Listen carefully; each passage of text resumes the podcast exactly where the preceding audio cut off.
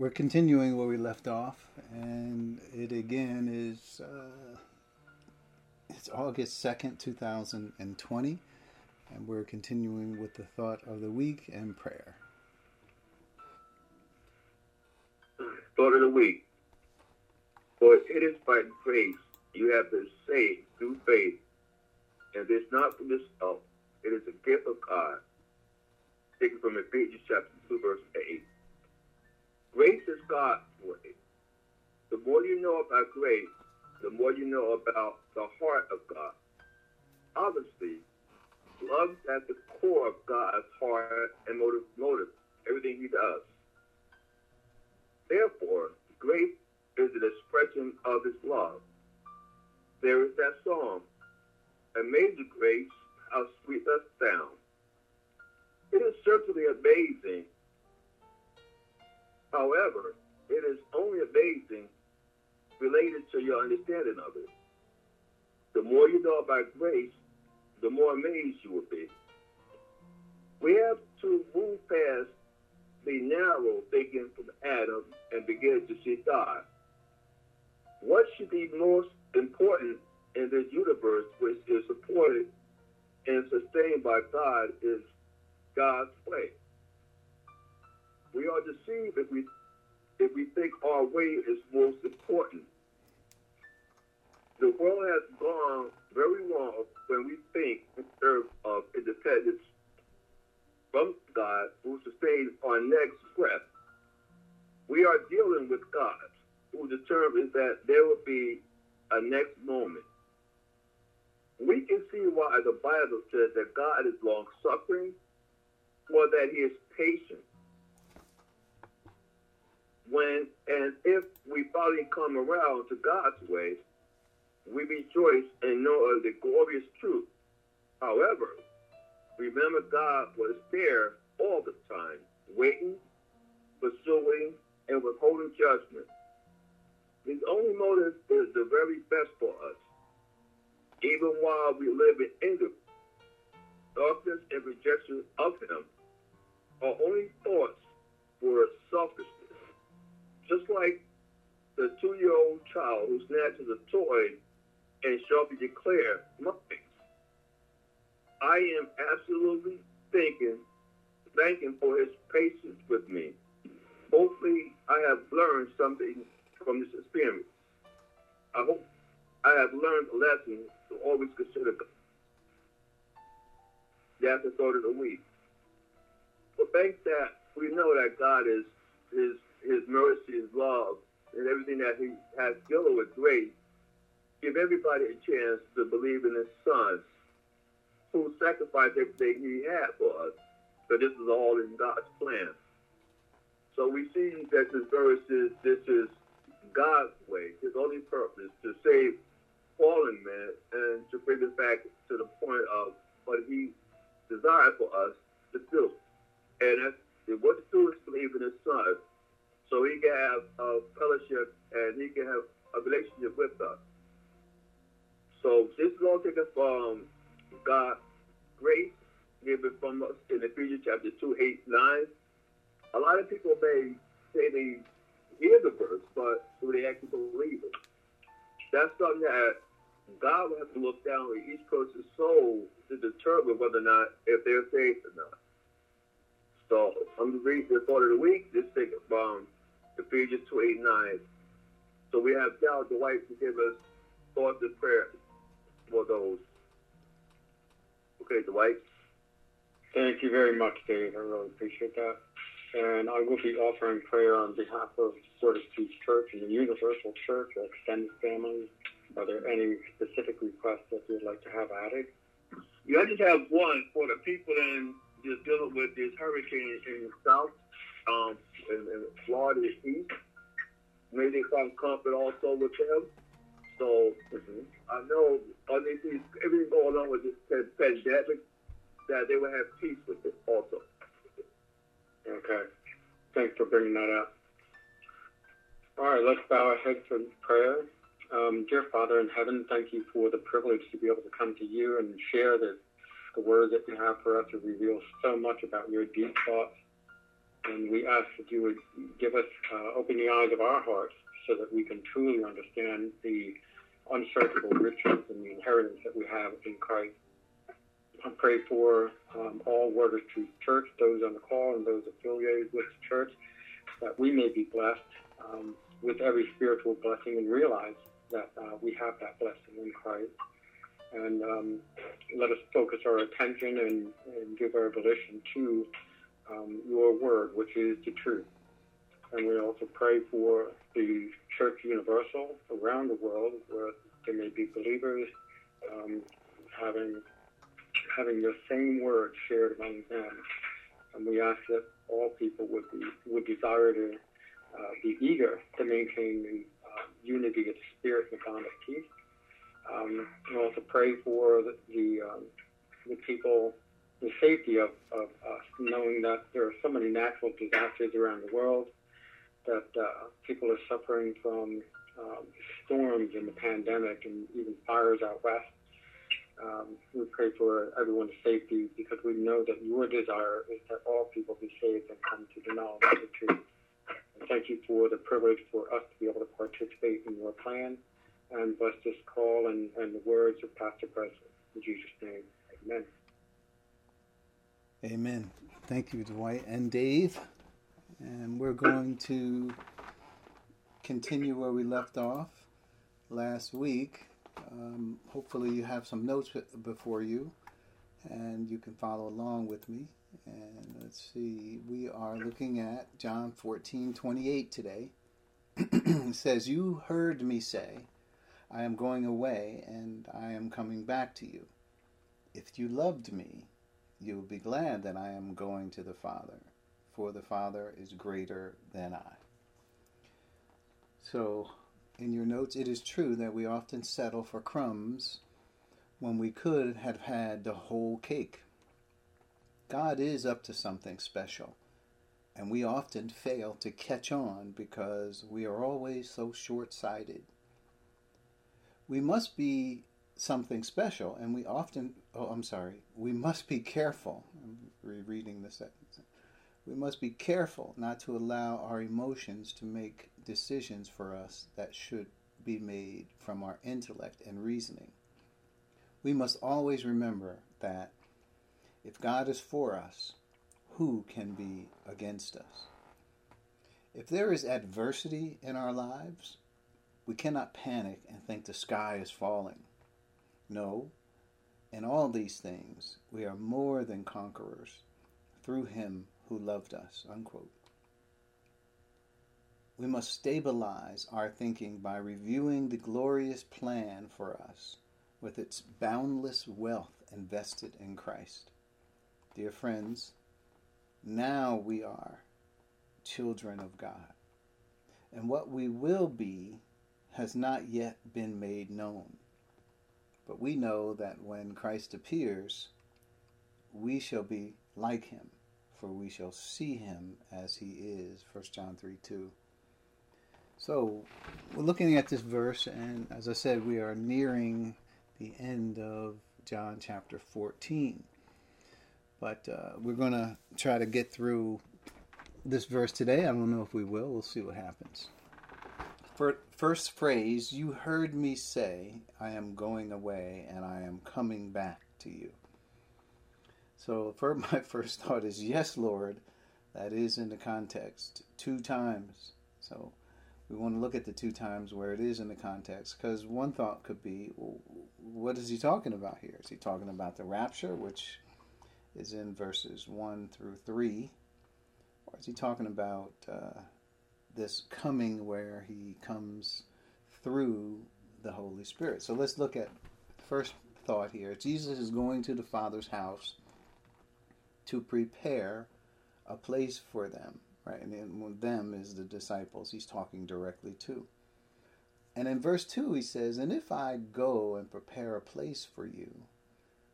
No, well this is verse 3. "If I go and prepare a place for you, I will come back and take you to be with me, that you also may be where I am. That's verse 3. And there are no conditions attached to this, and none are mentioned. So that's the first thought. could he be talking about that? Or could he be talking about this? Uh, second thought is introduction of the Spirit of truth. The coming of coming back of Jesus, not to the world, because we know that verse 22 where Judas asked the question, "Are you? How is it that you're going to come back and show yourself to us, but not to the world?" So we know it's not the second coming or, or even the rapture in this sense, because uh, he's talking about coming back and taking us somewhere, right? Uh, whereas this, it just says he's going to come and he will show himself to us. He will manifest himself to us. And then he will be at home in us. So the second thought is surrounding the, the relationship, the dynamic relationship that Jesus had with the Father, that he was trying to explain to Philip and the other disciples, which they were having trouble believing. So he says, Believe me when I tell you that the Father is in me and I am in the Father. Then later in 20, he says, He says that you, this same thing, on that day you will know I am in the Father, you are in me, and I am in you. So the same relationship Jesus had with the Father is the same relationship that the Father and Jesus have with us. So that verse 20 through 21 describes how we will know. We will realize, uh, you will know, you will realize that I am in the Father, you are in me, and I am in you. That's basically what he was trying to tell the disciples when he told them in verse 10 Don't you believe that I am in the Father and that the Father is in me? Right? So, so there it is. So, I would say it's the second option, which the second coming here, which is where he tells the disciples. So, point B this coming depends on the immediate context of the Holy Spirit coming and bringing back peace by teaching them all things relative to their new role.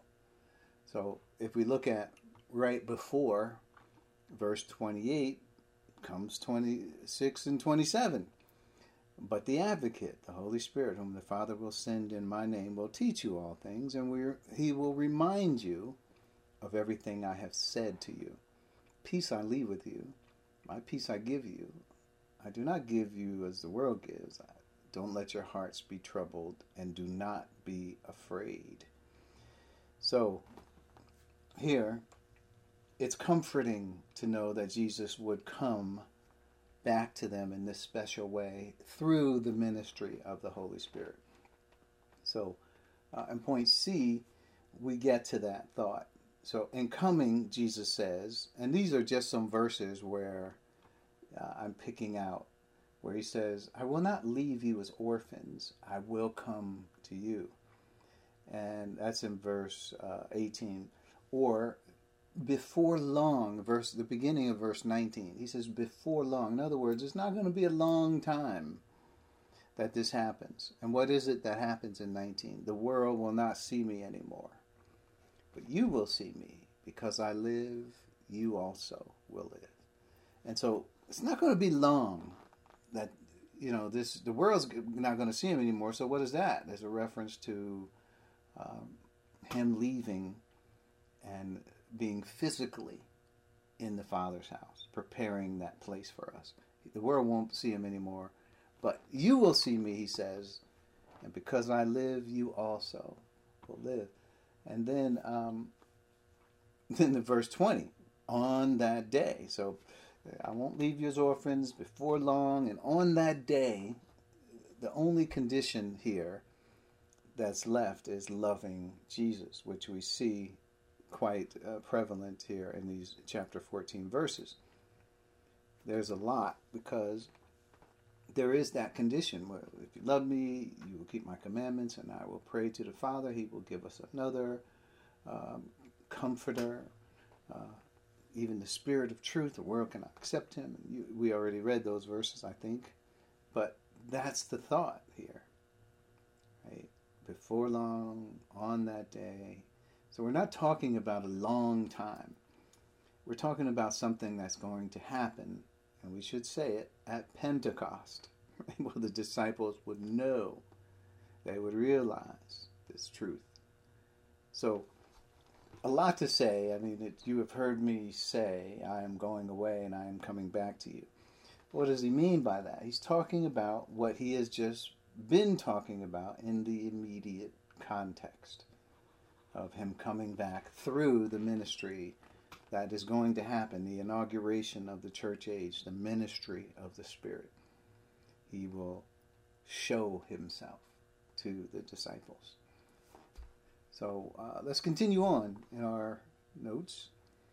So he says, You had heard me say, I'm going away and I'm coming back to you if you loved me. So this part of it is uh, about love. This is the condition we spoke of earlier, the only condition that is mentioned in uh, Jesus telling us that we will have the same relationship that he had with the Father. Obviously, it's with Jesus and the Father as an added bonus. we have both Father and Jesus coming to live within us. And we will know it, he says. Well, when he say we, he's talking to the disciples. By extension, we, per John 17 20. So then it goes on to say, if you love me. So love is a condition, is the condition given to demonstrate the proper motivation toward Jesus. And where do we get this? John 14, 15, which I just read, John 21.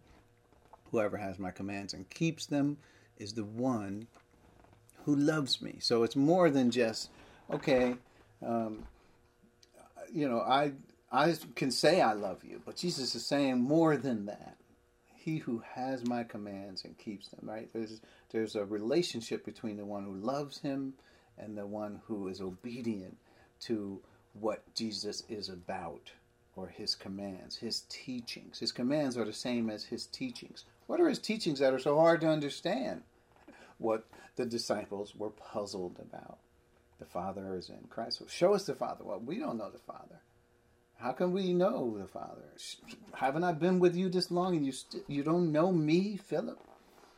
So he, he makes sure they understood. Right? So 15, and then 23, we already know 23 talks about love as a condition given to demonstrate the proper motivation that these people would have to have, these disciples would have to have. Verse 23 says, Anyone who loves me will obey my teaching.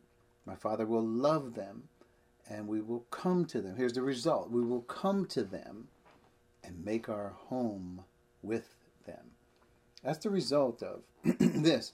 The res- by the way, the result of what happens in the earlier verses, Jesus will come and take us to be with him where he is. Where is he? He's at the Father's house. We will then be at that special place he has prepared in the Father's house and or in heavenly places, whichever way we want to say it. But there, there is the result of one through three, but the result here is found in these verses of what was happening in 20 through 23. So just to, be clear, there, um, there is that, and then there's a couple other verses in, in 28, the one we're in, where it talks about if you loved me, which is the verse we're on, you would be glad that I am going to the Father. Right? So Jesus is talking about he's going away, right? So you should be glad. Remember, they were upset at the fact that Jesus was leaving them and going to the Father's house. They were afraid, upset, worried, you know, that they had invested all this for nothing. And this Jesus is not even, I mean, really? You're leaving? And then in verse 31, Jesus says, he talks about love in terms of the same commitment. Uh, he says, Come now. He says, But the world must learn I love the Father and do exactly as the Father has commanded. So his love for the Father compelled him to do exactly, or compelled, motivated him to do exactly what the Father has commanded me. And what if he said, I love the Father, but he didn't do what the Father commanded him? Then it would show us that really he isn't, love isn't there, right? The love that he claims is there is not there. So, a couple things we want to cover or just go over love in detail again. And we did this back in March 1st. And I, I took some notes from that study where we talked about love and what is it. And I, I wanted to go over some of those ingredients that make up love. Love is not just a one time shot, it is built with these things that we also, as we think about, are important when we think about love. Right? They're important in serving God. Right? So for, let's look at some of these. First is trust. In order for us to learn from God, it requires humility or teachability. That's what humility is. And trust, which is faith. Faith, uh, trust and faith go hand in hand, right? If we believe in God, that means we trust Him. We trust that what He says is true. That's why we put our trust, we put our faith in God. So, uh, in Him. So, and then, um, like John 14, 1, where Jesus says, You believe in God, believe also in me. In Hebrews 11, 6, it says, Without faith, it is impossible to please Him. So we need that trust or faith, right? Um, we need we need humility. Those are things we need that are a part of or make up what is love. So it says, otherwise we would not believe him and we cannot get to love if we don't have those things. Point number two understanding, right? We need understanding. So it takes some growing in grace or knowledge before we can choose to agree and love. So here, love is volitional. And we we can it's a choice. Love is a choice. You don't have to love. Salvation is not conditioned on love. Salvation is conditioned on faith. If you believe, right, you shall have eternal life. You, if you believe in Him, you will have life. So it's not conditioned on love. There's no scriptures that talk about if you love me, you will be saved. Love is a mature understanding of, and comes with knowledge and growing in grace. And then once we understand the plan, we can choose to like it, we can choose to love it. Point number three agreement. Once we learn from God, we have to reason with Him to come to agreement. The gospel requires that we submit to hearing, understanding, and believing. Agreement is a part of faith, but an important step in love. When we say we agree with God, we may not understand the plan of God. So then we come to learn that plan and we start to see the wisdom and how perfectly orchestrated the plan is by God, how pla- how carefully planned out, and how marvelous the plan is. We start to wonder, wow, this is we can't even wow that what God did when it comes to salvation and all of the plan of God, which is to bring many sons into glory. Wow, it's marvelous how He chose us in Him, so forth and so on. So once we come to understand it, then we can say we agree with it. We love it. You know, we, we trust it. Right? And and it so we we have to hear it and believe it, but agreement is a part faith. We would assent to it. But we also of our own volition trust in it. We would want this for ourselves. It's not just okay, God said that I agree with it. No, it's a step in our toward stepping stone toward love. And then four, love. It, it's a choice to commit to another, body, soul, and spirit. Uh, I like what it says in the Old Testament, or even in the New Testament. Love God with all your heart, soul, mind, body, and strength.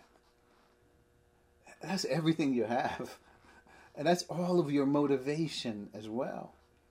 Heart, soul, mind, body, and strength. That's has to do with your motivation, your, your entire you, the, the, the, the person that is about you, right? Your persona, what you're about in this world.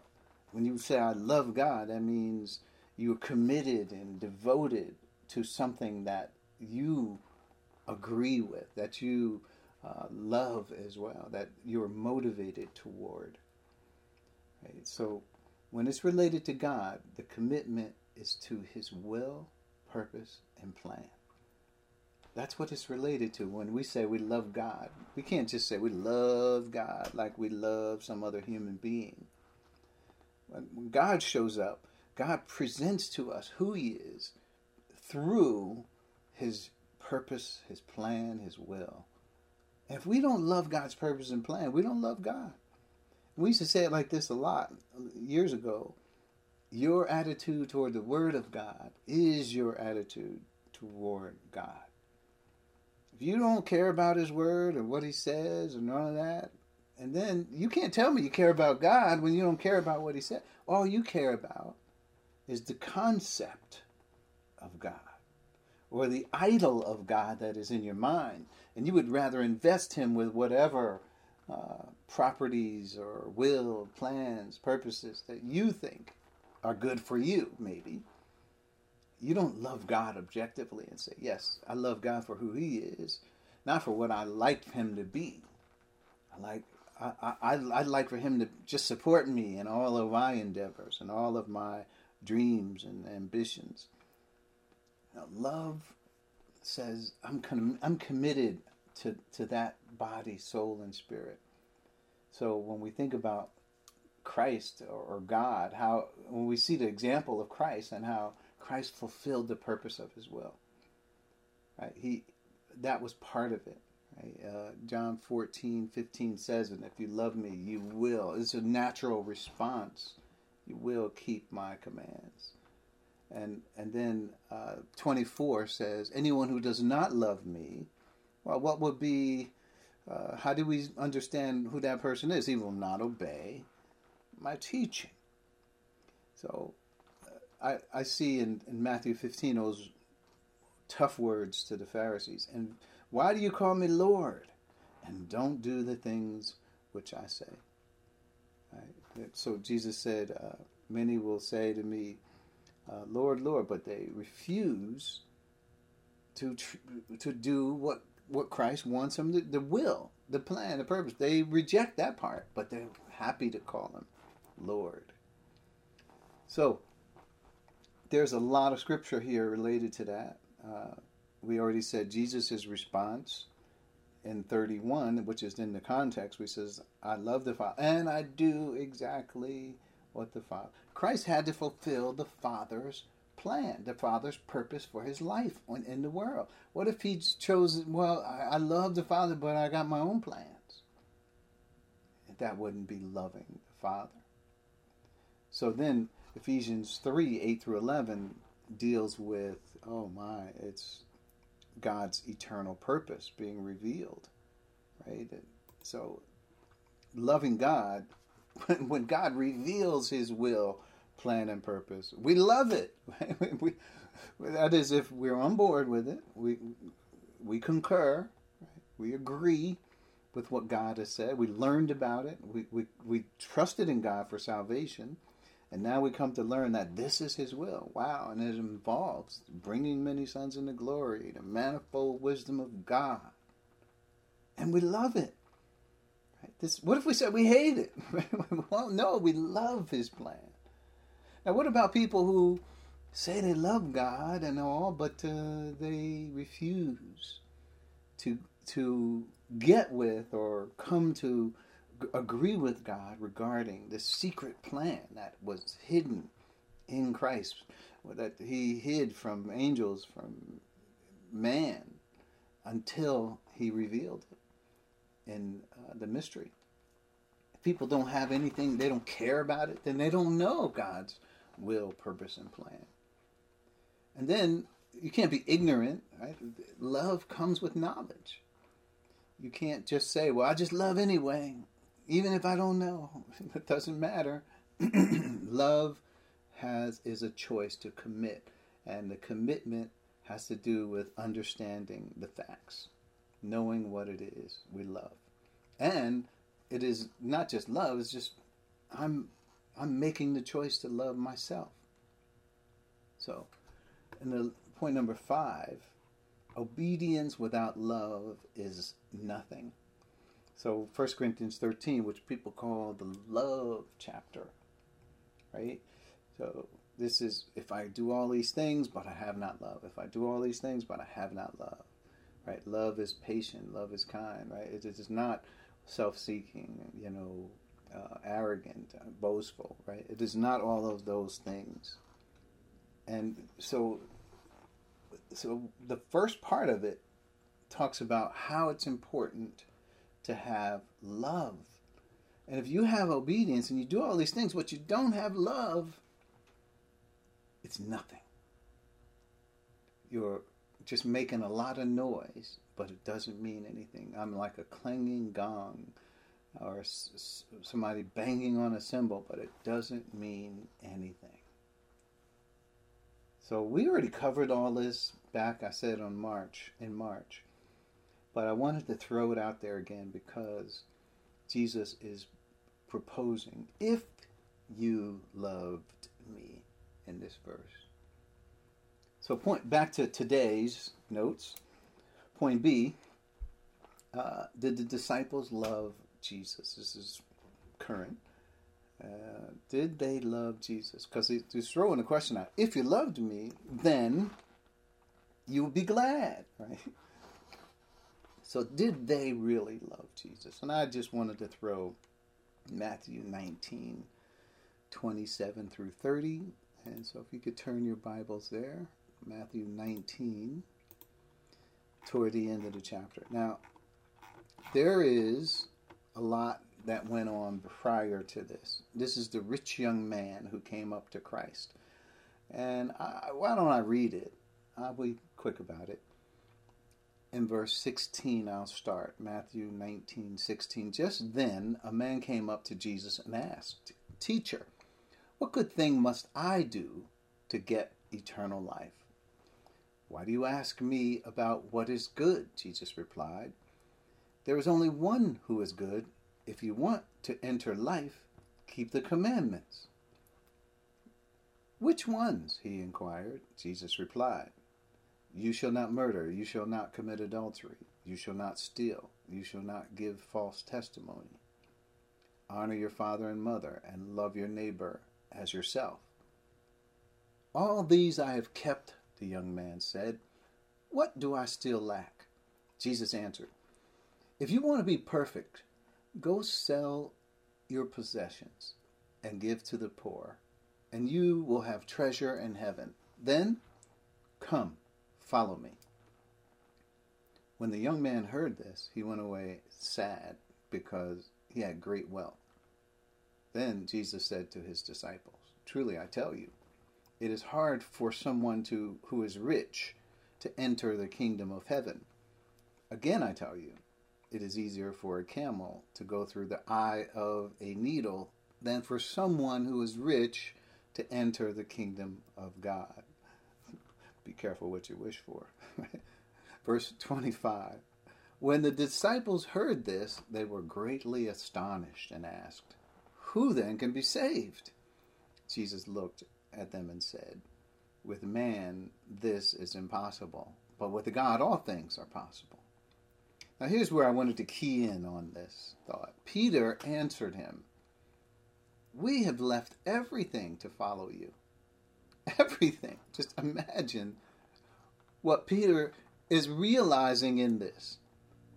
He, the sacrifice for Peter is saying everything, not some things. Every, Peter walked away from everything he he knew his whole life. So this is what he's saying in exasperation. We have left everything. what then will there be for us? Jesus said to them, Truly I tell you, at the renewal of all things, when the Son of Man sits on his glorious throne, you who have followed me will also sit on twelve tr- thrones, judging the twelve tribes. And everyone who has left houses, or brother, or sisters, or father, or mother, or wife, or children, or fields for my sake will receive a hundred times as much and will inherit eternal life.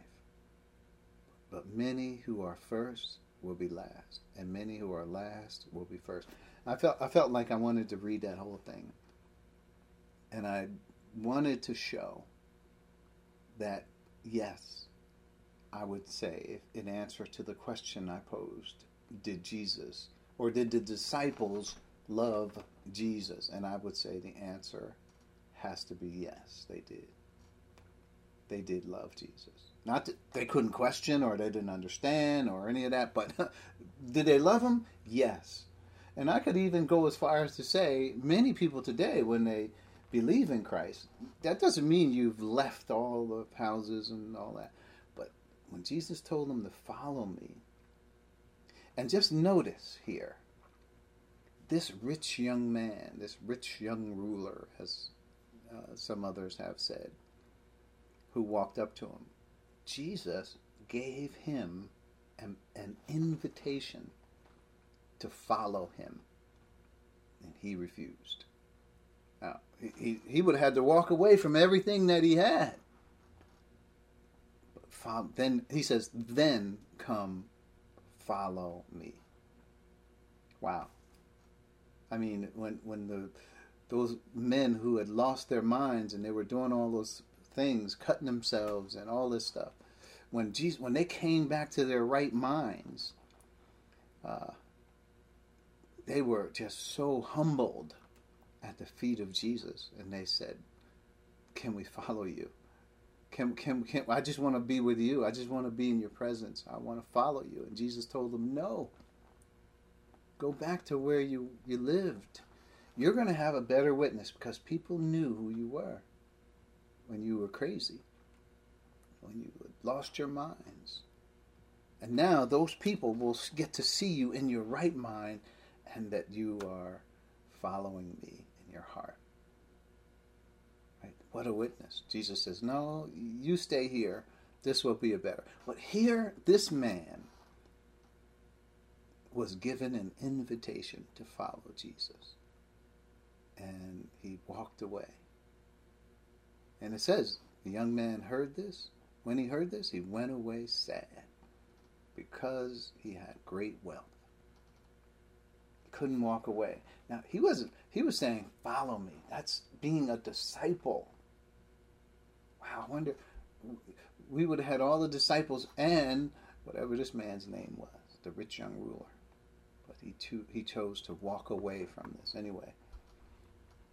It's about love, commitment, right? It's a choice. So, point C in our notes, back to our notes love is a volitional choice involving believing, trusting, commitment, knowledge, and devotion to the Father's plan. Therefore, it will be rewarded. Right? This is something that we can say is a part of our service to God, which requires a volitional uh, choice on us. Every day we have choices to make. And those choices don't impinge on our salvation, they impinge on whether or not we are walking in truth, whether we're walking in the light as He is in the light. And if we do walk in the light, if we, just like it says, God will reward everyone for whatever good He has done, uh, whether good, whether He is slave or free. And when he says, whatever good we've done, meaning whatever good he is able to do through us. Because we of ourselves can't do any good. It's like he he's divine, we are the branches. And the fruit is divine fruit that comes through us. It doesn't come by us, it comes through us. We're not the original person who planted the vineyard, and we're not the vine we're the branch. So it's read that again. Love is a volitional choice involving believing, trusting, commitment, knowledge, and devotion to the Father's plan. Therefore, it will be rewarded. 1 John 4:17 talks about we have confidence on the day of judgment because because we love, we are like him in this world. love means. I better turn to it because I could screw it up here. 1 John 4 17. Let's read it. This is how love is made complete among us, so that we will have confidence on the day of judgment. In this world, we are like Jesus. Well, what do you mean we are like Jesus? Jesus loved the Father's plan. He was obedient to the Father's plan. We don't have to say he was on board because we know Jesus was on board with the Father's plan. He had committed to it, right? All the things that we just said, it was a volitional choice. Not my will, but your will be done.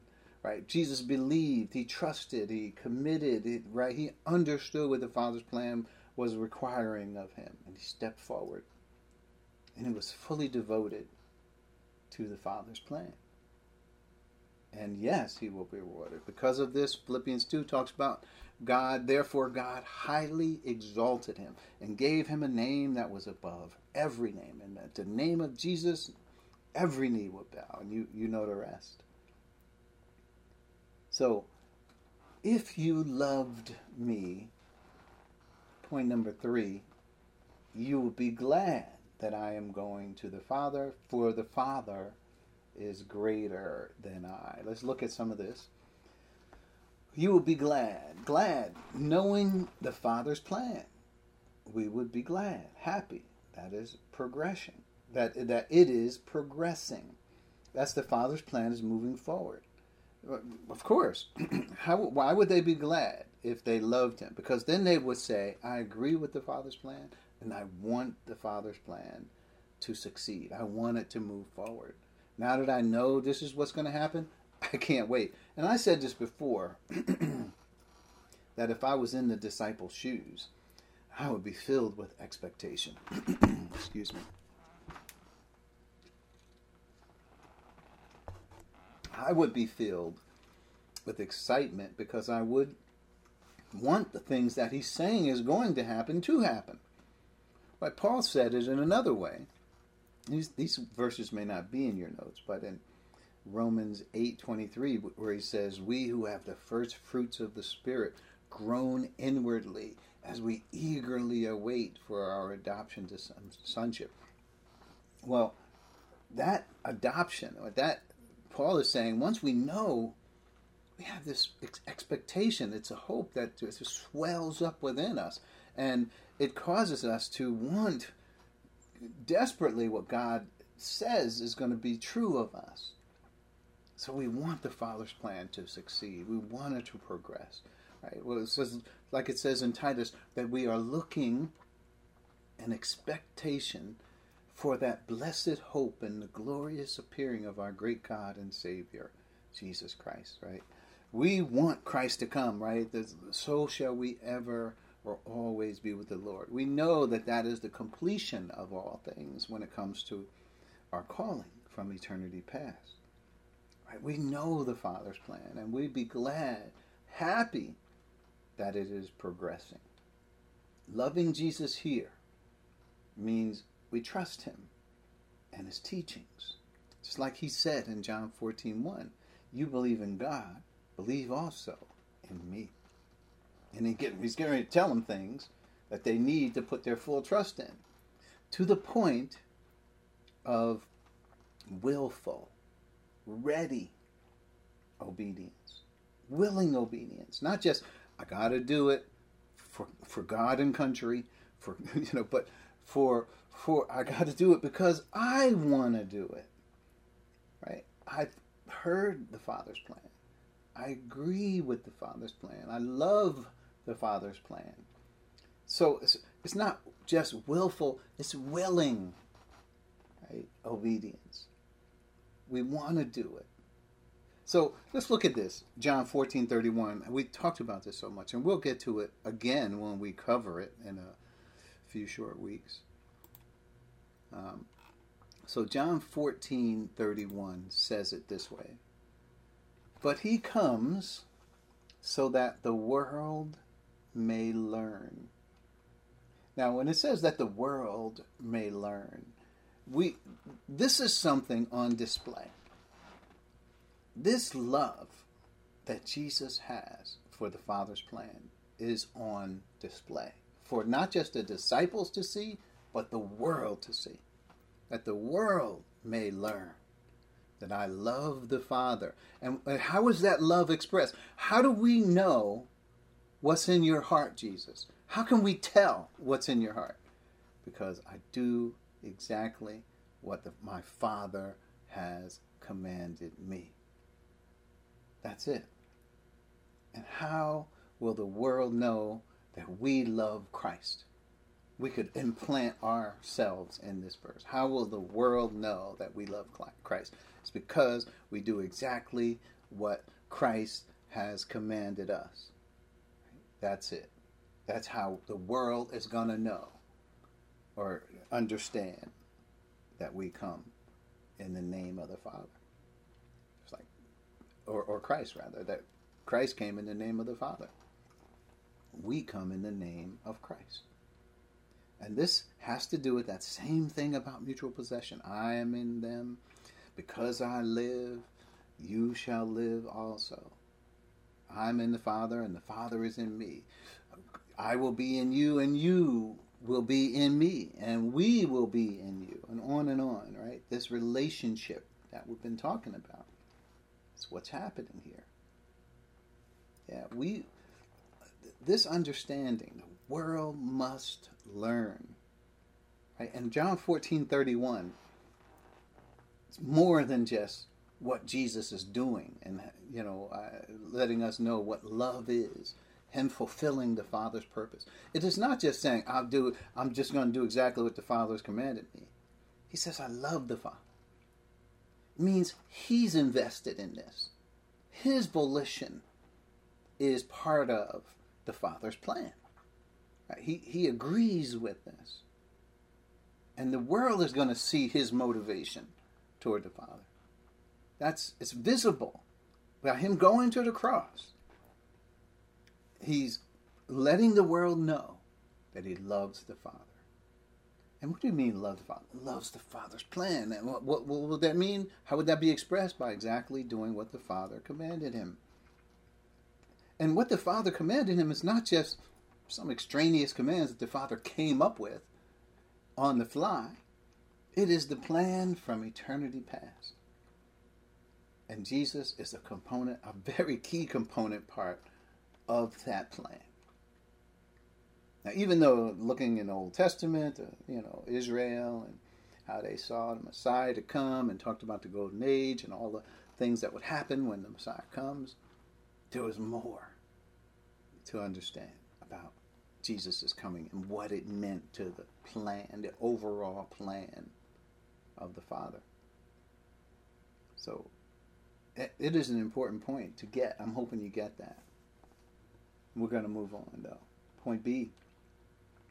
I'm glad, right? You would be glad, so it says to the disciples, if you love me, you would be glad that I am going to the Father. I have to say, I'm glad because just like it says in Ephesians 1 4, for he chose us in him before the creation of the world to be holy and blameless in his sight. Now that's right after it says he has blessed us in the heavenly realms with every spiritual blessing in Christ. I, I know I missed it, but that's okay. You get the gist of it. And following that, he chose us in him before the creation of the world, to be holy and blameless in his sight. I'm glad. In fact, often I pray, when I, very often, I thank God for choosing me from before the world began, before time began. I thank Him for. I don't. I don't deserve to be chosen. There's nothing I did. I know it was His sovereign choice to bring me here at this particular time. And I'm glad about that. So knowing the plan that Jesus has to go away to the Father and then the Spirit will come, that's the inauguration of the church age. That's where, where Paul can say in Ephesians 1 4, he chose us in him before the creation of the world. That's the much more that Jesus said he had to tell us, more than we can now bear. But when he, the Spirit of truth, comes, he will guide us into all truth. Point C, going to the Father. Right? If you you be glad that I am going to the Father. So the timeline is mentioned here.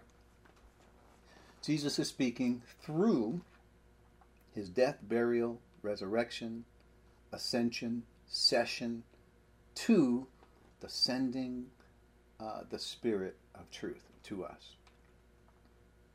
Going to the Father is just not, well, I'm, the, I'm, I'm here, I've arrived. the fact that he's gone to the Father means he's going to send the Spirit. Eh, there's no, I mean, for him to mention, yeah, by the way, I'm just headed to the Father's house. Where you going, Jesus? I'm headed to the Father's house. There's more to it than that. He's going there so he could send the Spirit. And once he sends the Spirit, he's going to be able to come to us. Like it says, I will you will realize that I am in the Father, you are in me, and I am in you. On that day. When the Spirit comes, on that day they would realize that. And he says, I will come to you. That's what they would also realize on that day. When Christ gets to the Father's house, and he and the Father is the one that sends the Spirit in Christ's name. That's the promise. And the Spirit is also the one that baptizes us into the body of Christ. It identifies us with the person. Such key things happen when He comes. So just going to the Father's house is not just, well, I'm headed there. You know, like we say today, text me when you get there. No, he's going to the Father's house, which is to say, I'm going to send the Spirit just like I promised. Okay, so it's he's speaking. This is more than it helps us understand what he's talking about and when he's talking about. Point D, let's move forward.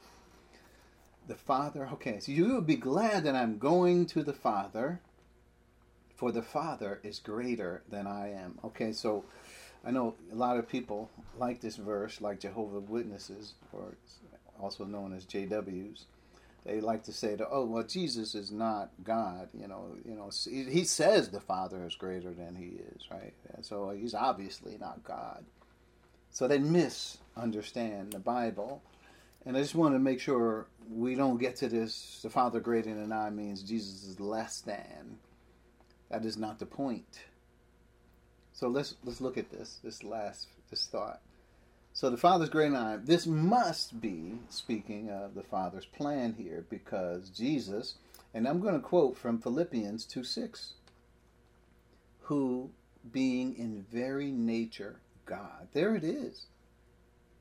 This is who Jesus is. He he is, is essentially God. That's who he is. He did not. And how do we know that?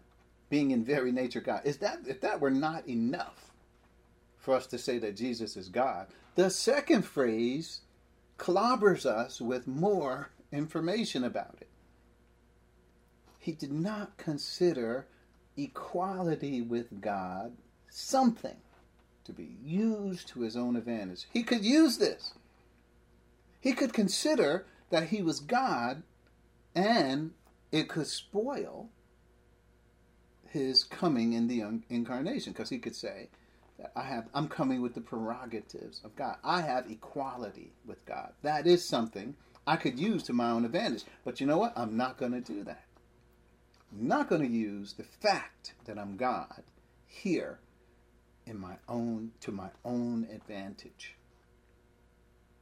So not only does Jesus have the very nature of God, he does not consider equality with God something to be used to his own advantage.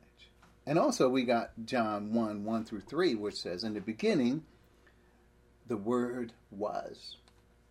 It didn't say in the beginning, the Word came to be, or the Word began to exist. That would be the beginning of the Word. But it just says, In the beginning, the Word was. He was. It doesn't say he began at any point, he just was. And if you want to know, well, what was the beginning of Christ? There is no beginning. God, if you want to have an, a sign, uh, a beginning to God's eternality, you cannot. Now, I will tell you that it is something we cannot understand because we all had a beginning. The persons of God, the Father, the Son, and the Spirit, they don't have beginnings. Be exciting when we get to the eternal state just to probe and to understand these persons. But it is absolutely that Jesus, where it says, in the beginning was the Word, was the Word, and the Word was with God. He was with God. And the Word essentially was God. The Word was God. You can say the Word became God, that the Word took the place of God, or did something godly. The Word was Theos, God. And that's John 1. And then it talks about there was not one thing made, verse 3, that he did not make. Not one thing. He couldn't have made himself, which just sounds awfully ridiculous. But people have gone there because they deny what the scripture says. He has equality with God. It did not seem to have something that, okay, let's move on. Point E. In the plan, the Father made Christ the focal point of the plan. So this is it. So why did Christ, if we were to finish that out, I know it's not in our notes, but if we were to finish that out in Philippians, right, so that even though it seems like I'm leaving it hanging a little bit. So yeah. So in Philippians 2, where it says, who being, verse 6, who being in very nature God, did not consider equality with God something to be used to his own advantage. Rather, that's what he did, he made himself nothing. How do you do that? How do you make yourself nothing? Well, by taking the very nature of a servant. He, he made himself nothing by taking human nature. Being made in human likeness, and being found in appearance as a man, what did he do? Humbled himself by becoming obedient. Obedient to what? To the Father's plan. That's what. Even death on the cross. That's what he did when he was on the battlefield. That's what he did to show that he loved the Father's plan and he was going to do exactly as the Father had commanded him no ifs, ands, or buts. Exactly what the Father commanded him. So, because of that, God highly exalted him. For using his volition, he was rewarded generously by God. It's not even close. In that other verse, he says, "Well, they said, what will I get? A hundredfold. Of you, me, you mess with God, God will give you a hundredfold of what you gave up." So, in this case, um, in Romans. Well, let's look at all the verses here. We'll, we'll go quickly. John, I know our time is almost done. Wow, look at that. So, so John 16 and 15 says this, and, and this is the on the thought of uh, in the plan, the Father made Christ the focal point of the plan. So John 16, 15, how, how does it said? All that be- Jesus says, all that belongs to the Father is mine. So this is the son analogy where he inherits everything from the father. Well, just like we are adopted into this, where we now are identified with Christ, who is the adoptee, and now we are one with him. So we are, like in on Wednesdays, we are studying in Romans eight seventeen. If we're children, then we're heirs, heirs of God. Right? That's what we are as children heirs of God. We're not heirs of Christ. We're heirs of God. So that's important in the in the role that we have in the plan, right? That Jesus says all that belongs to the Father is mine. That is why I said the Spirit will receive from me and what He will and and from me what He will make known to you. So we are uh, getting this information, and the information is given to us on the need to know basis. we wouldn't have needed to know if we were in the Israel or some other place. We're in the church. So we need to know this. So then there's Romans 8:32. Let's look at this. Uh, Romans 8:32 and 39. I hope we have a little bit more time asking for your indulgence. 832 says, He who did not spare his own son, but gave him up for us all, how will he not also, along with him, graciously give us all things? So Christ is the focal point, right? He he did not spare his own son; he gave him up for us all. So, and he's talking about us in this church age here. So, how will he not also, along with him, graciously give us all things? The all things means we're identified with Christ uh, in this new role. Well, well, it says that in the previous verses. For verse 29, for those God foreknew, he also predestined to be conformed to the image of his Son, that he might be the firstborn among many brothers and sisters. That's us. And we are the ones who he graciously gives all things. It's important. Christ is the very focal point. We are we are conformed to the image of the Son. He's the one that's invested all things. And we the only reason why we get all things, all things are yours, is because you are in him. That's why. And then verse 39, let's look at this. This is important neither height. Now, you know, I could start at verse 38. Uh, For I am convinced that neither death nor life, nor neither angels nor demons, neither the present nor the future, nor any powers, neither height nor depth, nor anything else in all creation will be able to separate us from the love of God that is in Christ Jesus our Lord. Now, notice, it's the love of God that is in Christ Jesus our Lord. It didn't say the love of God that is for you. It seems like he was talking about us, and then he switched to Christ. Because right? he's talking about trouble or what shall separate us from the love of Christ? Now, this, that's verse 35. What shall separate us from the love of Christ.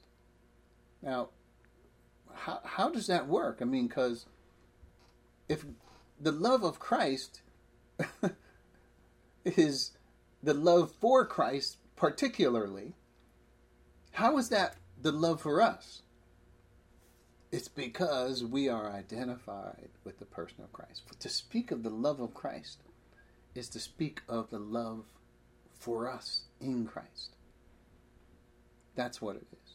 We are identified with the person. Shall trouble or hardship or persecution or famine or nakedness of sword or danger of sword. For, for your sake we face death all day long. We are considered as sheep to be slaughtered. No, in all these things we are more than conquerors through him who loved us. Notice, loved us. But down here in verse 39 it says, what, what will separate us from the love of God that is in Christ Jesus? We're in Christ Jesus. And because we're in Christ Jesus, the love of God is over us. That's the love of God is talking about his plan. That's the plan that everything would be focused in Christ. And nothing can stop that plan from moving forward. Nothing some more instances. Ephesians 1. Ephesians 1. 4 through 6. For he chose us in him before the creation of the world to be holy and blameless in his sight. In love, he predestined us for adoption to sonship through Jesus Christ in accordance with his pleasure and will, to the praise of his glorious grace, which he, free, he has freely given us in the one he loves. The fact that he we're in Christ now, we're like the one he loves now. All that, that pertains to Christ pertains to us. I said we would be glad. Now let's continue to look at some of the ways we would be glad. So, and then verses 9 and 10, this is everything is focused in Christ. To be put in, well, 9 says, He made known to us the mystery of His will according to His good pleasure, which He purposed in Christ. Purpose means He planned all of this before time began in Christ. He planned it all. This, this was the plan that God came up with. This is the reason for why He created all things. To be put into effect, verse 10, when the times have reached their fulfillment. Times reach their fulfillment. To bring unity to all things in heaven and on earth under Christ. See, the focus of everything is the person of Christ. It wasn't just him going to the cross that Christ knew. Christ knew beyond that. He had been teaching beyond that about the church age. He knew about the church age. And then 3, Ephesians 3, which we have been talking about, 10 and 11, his intent was that now, through the church, the manifold wisdom of God should be made known to the rulers and authorities in the heavenly realms, according to his eternal purpose that he accomplished, and here it is again, in Christ Jesus our Lord. Everything is around the person of Christ. And then, if we were to look at verse 18 of Ephesians 3, that we may have power together with all the Lord's holy people to grasp how wide and long and high and deep is the love of Christ. And this is really the love that the Father has for Christ. And we can know this love that surpasses knowledge. We can know the height, the depth, the width, and the length. Right? Those are the dimensions of the Father's plan that are made known now through the mystery. And then there's Colossians 2 2 and 3. All the treasures of wisdom and knowledge are found. Where are they? In Christ. That's where it is. So I'll read it really quick. My goal is that they may be encouraged in heart and united in love, so that they may have the full riches of complete understanding. This is verse 2.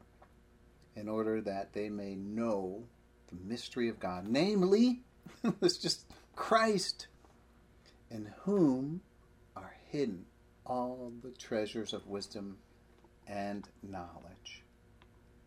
So, 2 Corinthians 5:17, if anyone if anybody if any person is in Christ, they are a new creation. Old things are gone, the new has come. So hopefully you'll understand when he talks about it. you will be glad that I'm going to the Father, for the Father is greater than I. That's what this means.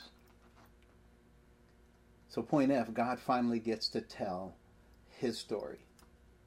That's his story that will be told. And now we'll continue next week. I know I'm way over. But the thought is hopefully conveyed.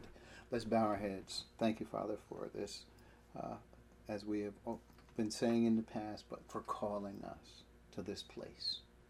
Wherever we find ourselves in the battle, we are so grateful. It doesn't matter what position we're in, we're here.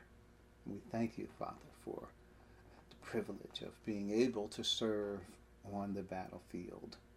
We thank you for those who have come and have uh, given their time and energy, spiritual energy, to listening and growing in grace and in the knowledge of our Lord and Savior Jesus Christ.